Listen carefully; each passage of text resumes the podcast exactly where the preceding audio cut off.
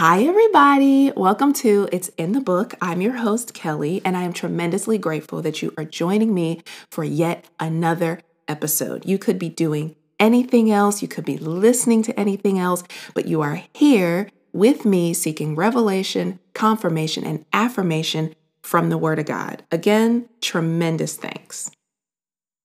Y'all, it has been so cold here lately. I could not bear to even be outside. It's been freezing, okay? And I don't know if it's cold where you are, but here in uh, Southern Maryland, it was 12 degrees when we woke up. Um, we also had a couple of snow days this past week, and I don't know when you're listening to this. Um, this episode actually was supposed to be posted on Friday, January 19th, but that did not come to pass. Um, you know, I, I try to do whatever, uh, I try to live according to God's agenda. And uh, there were some other things that He brought to me that, um, you know, required urgent attention. And so I'm very sensitive to the Holy Spirit and what He says to do. That's just, you know, that's just what we do. Uh, that's just what I do. But anyway, um, so I'm glad that this episode is getting to you now. And I'm so grateful for those of you who are listening. I'm so sorry for those of you who have been waiting, or I'm sorry to those of you uh, who have been waiting, but hopefully you um, will be blessed by, by the content covered in today's episode. I am going to read the scripture to you. Of course, you know, I'm coming from the New King James as usual. So I'm going to read scripture. I will give you the title for today's episode, and then we will um, pray and then get into content. Y'all ready? All right, let's do it. So today's scripture reading comes from Genesis 25, verses 7 through 11 and uh, it reads as follows This is the sum of the years of Abraham's life which he lived 175 years. Then Abraham breathed his last and died in a good old age, an old man and full of years, and was gathered to his people. And his sons Isaac and Ishmael buried him in the cave of Machpelah which is before Mamre in the field of Ephron, the son of Zohar the Hittite the field which Abraham purchased from the sons of Heth.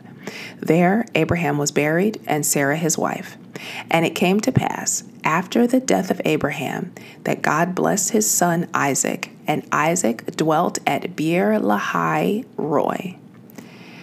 The title of today's episode is Beautifully Complicated.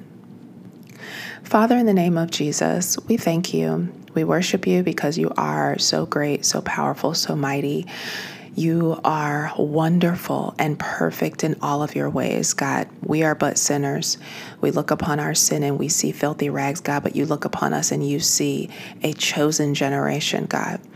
And we thank you, Lord, for the Redeemer who died a most brutal death for our sins, yet he lives that we might conquer death and the grave, God. We thank you for everything you saw fit to give us here in this life, in the land of the living, God. God, I ask that you would just fill me up and squeeze out anything that is not of you. God, fill me up so much that there is only you, that there is no room for me. Let the words of my mouth come forth and let them land on the ears of listeners who are thirsting for you, God. Let them land on the ears of listeners who desire to hear from you today. And Lord, let it bless their hearts, Lord. In Jesus' name, amen. So, many of us are familiar with the story of Abraham. Um, when we take a look back at Abraham's life, first and foremost, we call Abraham the father of the faith because he had incredible faith, and it was from his DNA that we saw the Christ come to earth um, or come into the world. I'll say that. Not come to earth like he's some kind of alien, but come into the world.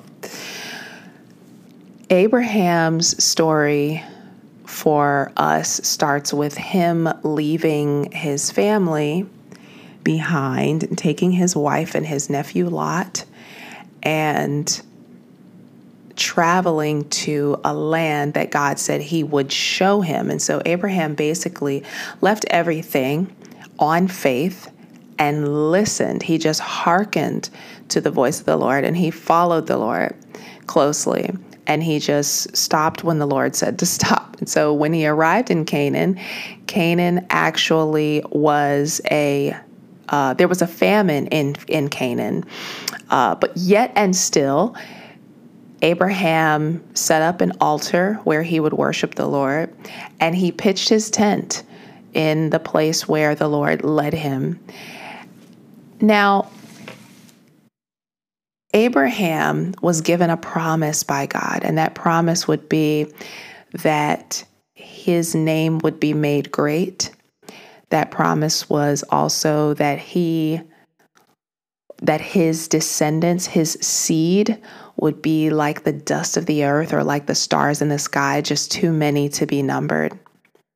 But what's very interesting, what I, I find most striking about Abraham is that he never actually saw the promise himself. You know, the Lord gave him the promise of a son, and he had two.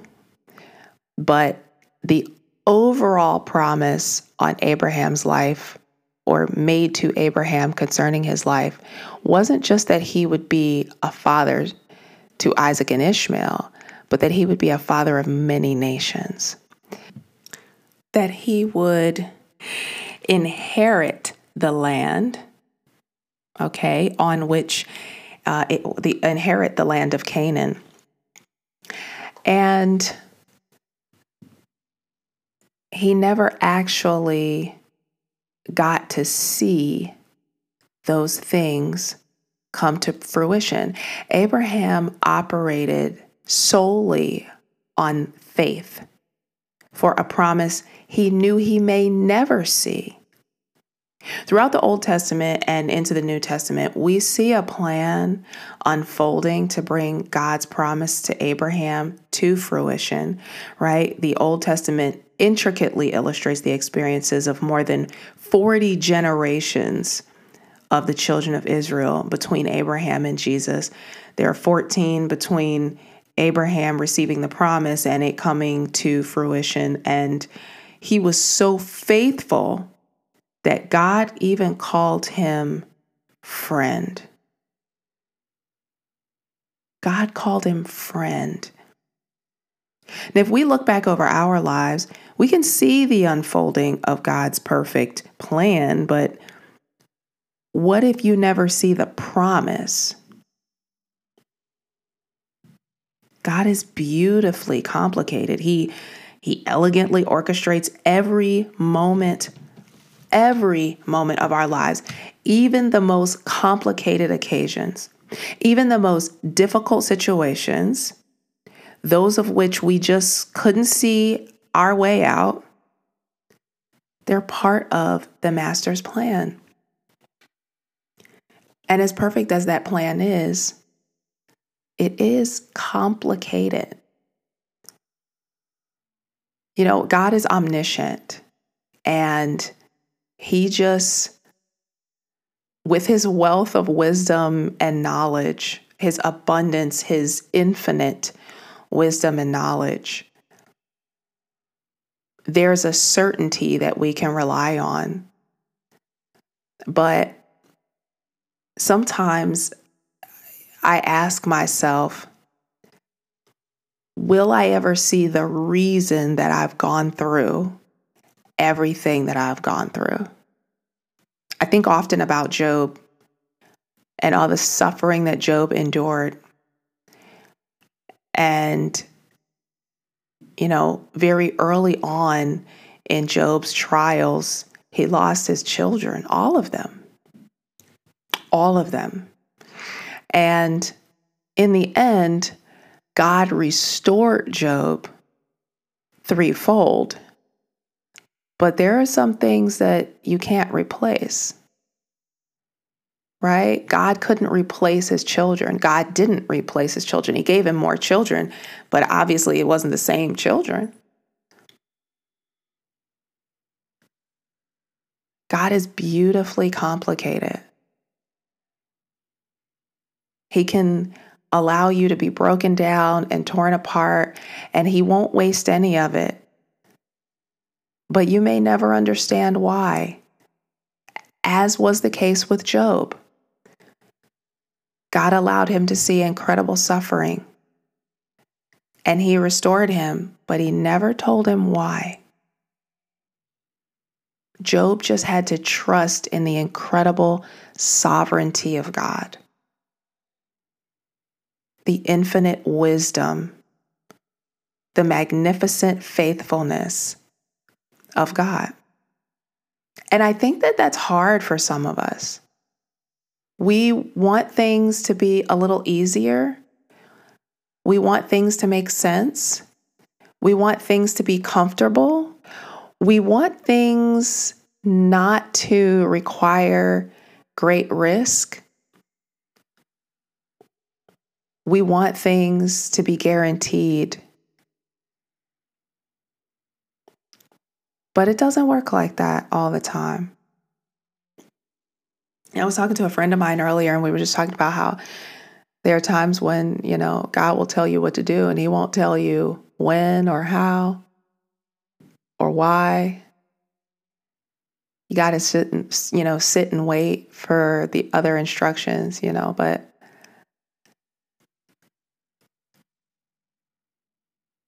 the beauty of God is his complexity. With all of the people on this earth, those who follow him and those who don't, He's still sovereign.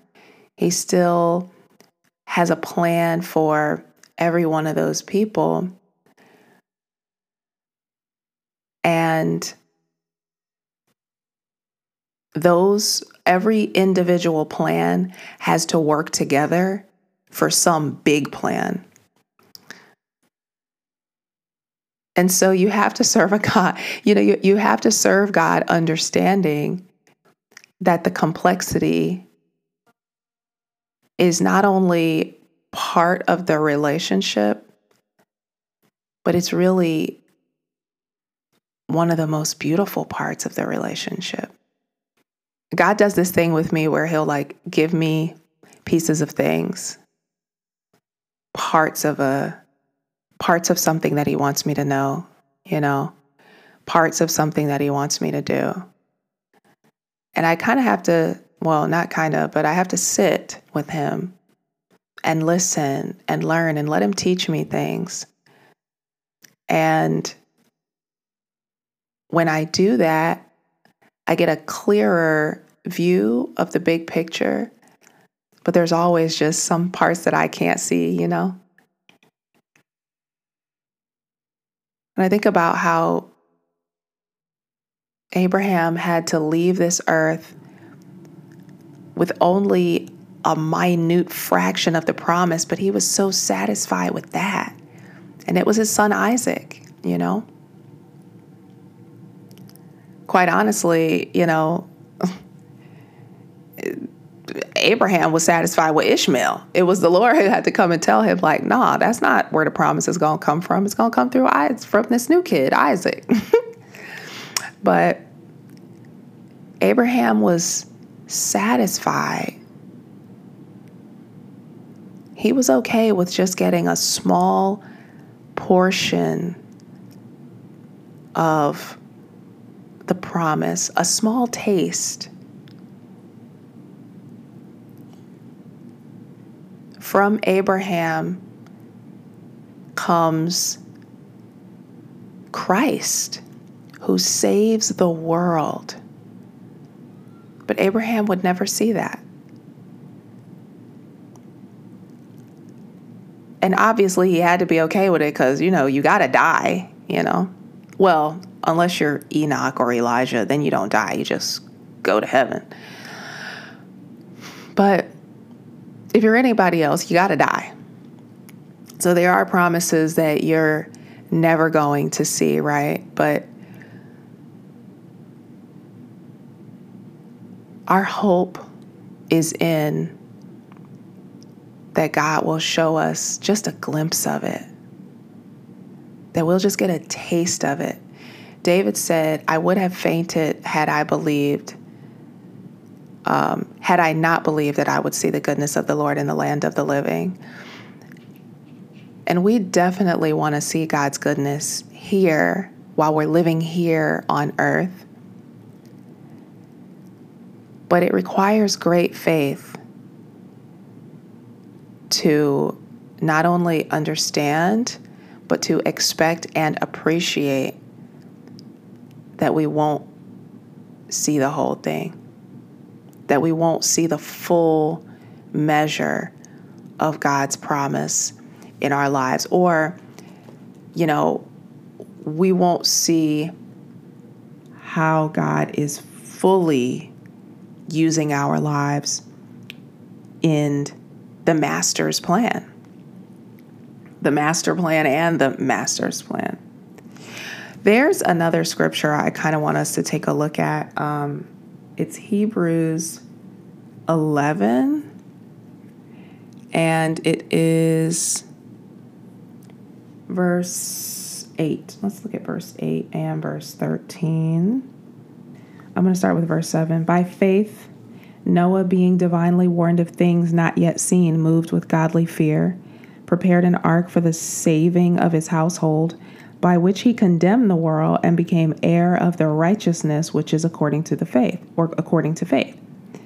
Verse 8 By faith, Abraham obeyed when he was called to go out to the place which he would receive as an inheritance, and he went out not knowing where he was going.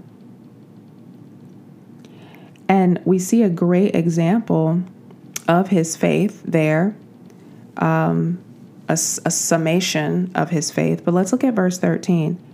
These all died in faith, not having received the promises but having seen them afar off, were assured of them, embraced them, and confessed that they were strangers and pilgrims on the earth. Mm. These all died in faith, not having received the promises, but having seen them afar off, were assured of them, embraced them, and confessed that they were strangers and pilgrims on the earth. So, my question for you is a question for me as well. Can you die in faith, not seeing the promise, but from afar off? If God said, I'm going to make you the mother or the father of many nations, but you only get one kid. So you can't look in front of you and see circumstances that actually reflect the promises of God. Can you have faith? God is just that beautifully complicated. Think about that. Abraham had two children, one of whom his uh, one of whom his, his wife didn't want around, and so the Lord told Abraham to go ahead and put put that child away and put that woman away.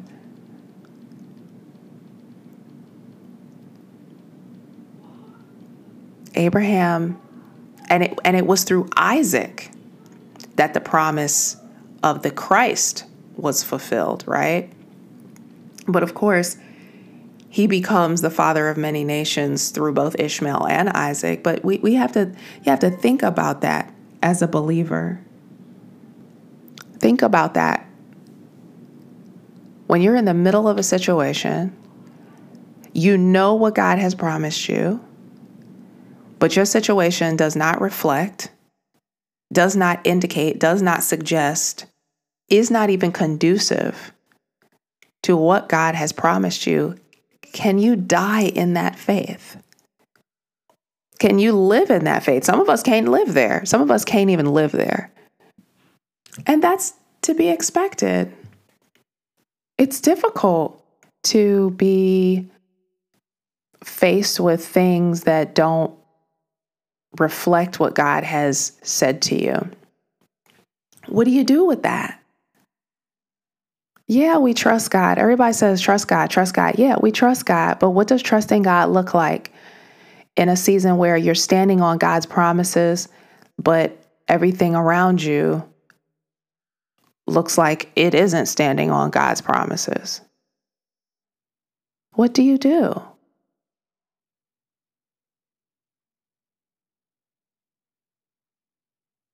Abraham died in faith.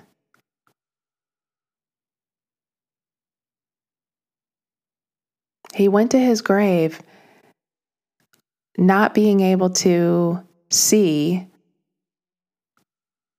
the inheritance, the inheritance that God promised him. We talk about inheritances all the time. We say, oh, the nations, you know, the nations are our inheritance. Yeah, that's true. But what if the inheritance goes to your great, great, great, great, great grandchildren? I'm not trying to get you to be cynical or, you know, think that God won't do, or, and definitely not question your faith. The purpose of today's episode is really to help us understand that the priority is not the inheritance, the priority is the relationship. When you have relationship with God, like Abraham had, you can die, you can leave this earth, and you can go on to glory, understanding that if you didn't see the inheritance that your obedience had established in the earth, the guarantee that your seed would get it.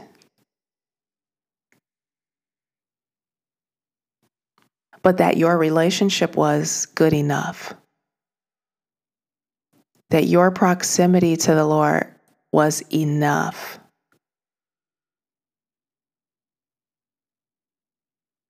Relationship is the priority. I know that, you know, churches have a lot of motivation doctrine, a lot of prosperity doctrine, a lot of it's your year doctrine. You know, it's always your year. Come on. it's always your year. And hey, there's nothing wrong with, you know, there's nothing wrong with your church um trying to encourage you. There's nothing wrong with that at all. That's good. That's that's that's good. However, if the reality is that you lack relationship and so much of what's happening in your life is rooted in a lack of relationship, then a motivation or prosperity doctrine don't help you, right? We've got to change our hearts. We've got to change our motivations. We've got to change our desires because relationship is the real promise. That close walk with the Lord, it's going to satisfy us more than any inheritance, any uh, any any inheritance of you know materials or territories or any of that. That closeness with your Father to glean from His wisdom. That is the priority. That's the number one. That's the number one. It's relationship. When Jesus talks about seeking Him first, he means Him first and the things of Him and His heart. When the priority is relationship, then not only does He add everything that we need, but those things really don't even matter anymore. The things that we want, the things that we you know, I used to always say that I, I, I wanted, I believed that the Lord was going to give me an, enough money to buy myself and everybody connected to me a boat, if that's what you wanted, a boat, and to get myself a private plane and all these things. And yeah, those things are great. They really are. But when I shifted my focus to relationship, I was able to say, as much as I would like those things, if I never get them, if He promises those things to me, but the, the people that receive them are my children's children's children, I would be okay. I would be able to die in faith, knowing that whatever God promised to me, even if I didn't see it, it would it, it, it would it would it was established in the earth and it would fall on my family at some point in some time. It's relationship. That should be our number one. That should be the thing we chase every day a closer walk with Him every day. We're all part of His grand plan for the world. The world. We all play some part in His plan and His will for the entire globe. But there are things for which He'll use us that we will never see. And we have to be okay with that the beautiful complexity that is a master strategist using us to fulfill a promise to somebody else's life, a promise to somebody else, and us maybe never seeing the full scope of the promise he made to us. Can you do it? I would argue that that's where our faith lies. That's the place where our faith is both strengthened and I don't want to say the word tested, but established. Our faith is established in relationship, and it's also made steadfast there. Because if you can have faith in the one who promised, then you can have faith that the promise will come to fruition, whether you see it or not. Your faith is not in seeing what he has promised. Your faith is not in seeing the evidence that it will come. Your faith is in knowing and acting like the one who promised you is going to do it in your lifetime or in that of generations after you.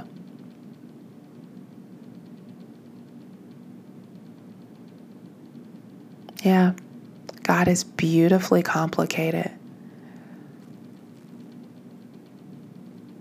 And we love it. we love it. You have to. You got to love it. We got to love it because we're not that good.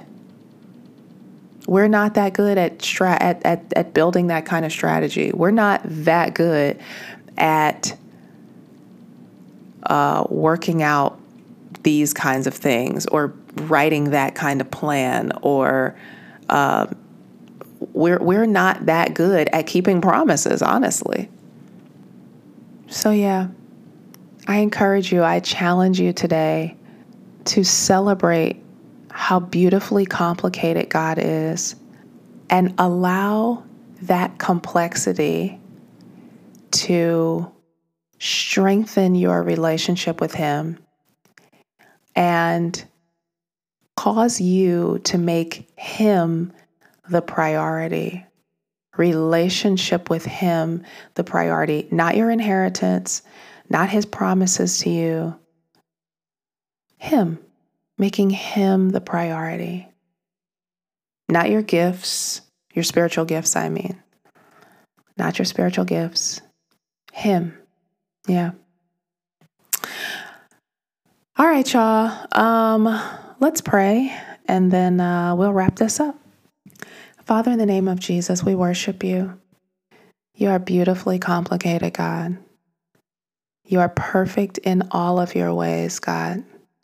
You're not a man that you should lie, nor the Son of Man that you should repent. So we know that if you've promised us something, you're going to do it.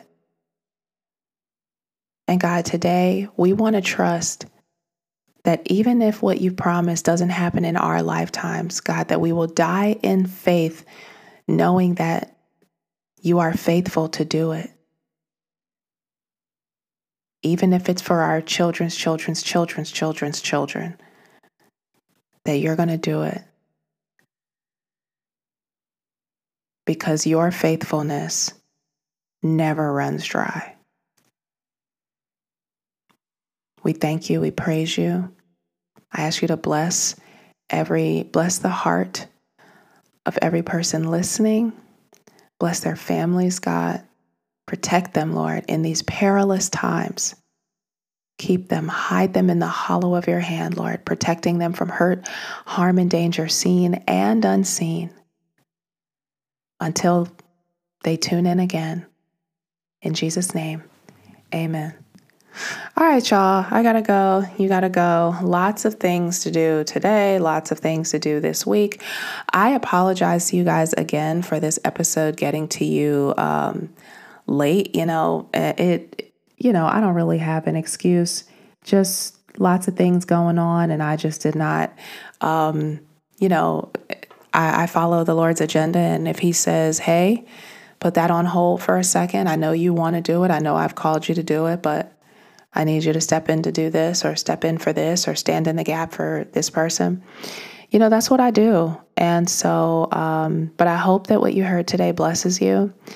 I hope it strengthens you. I hope it, I hope it gets, helps you. Sorry. I hope it helps you to, um, renew your passion and your fire for the Lord and, and, and renew your desire for relationship. And if your desire was blessings and not relationship, then hopefully, as you were listening today, then you've now made relationship the priority. Because his relationship with you is his priority. Make your relationship with him yours. Amen. Amen. All right. Next week. No, this week, because you're getting this late. So, another episode this week. Love you. Bye.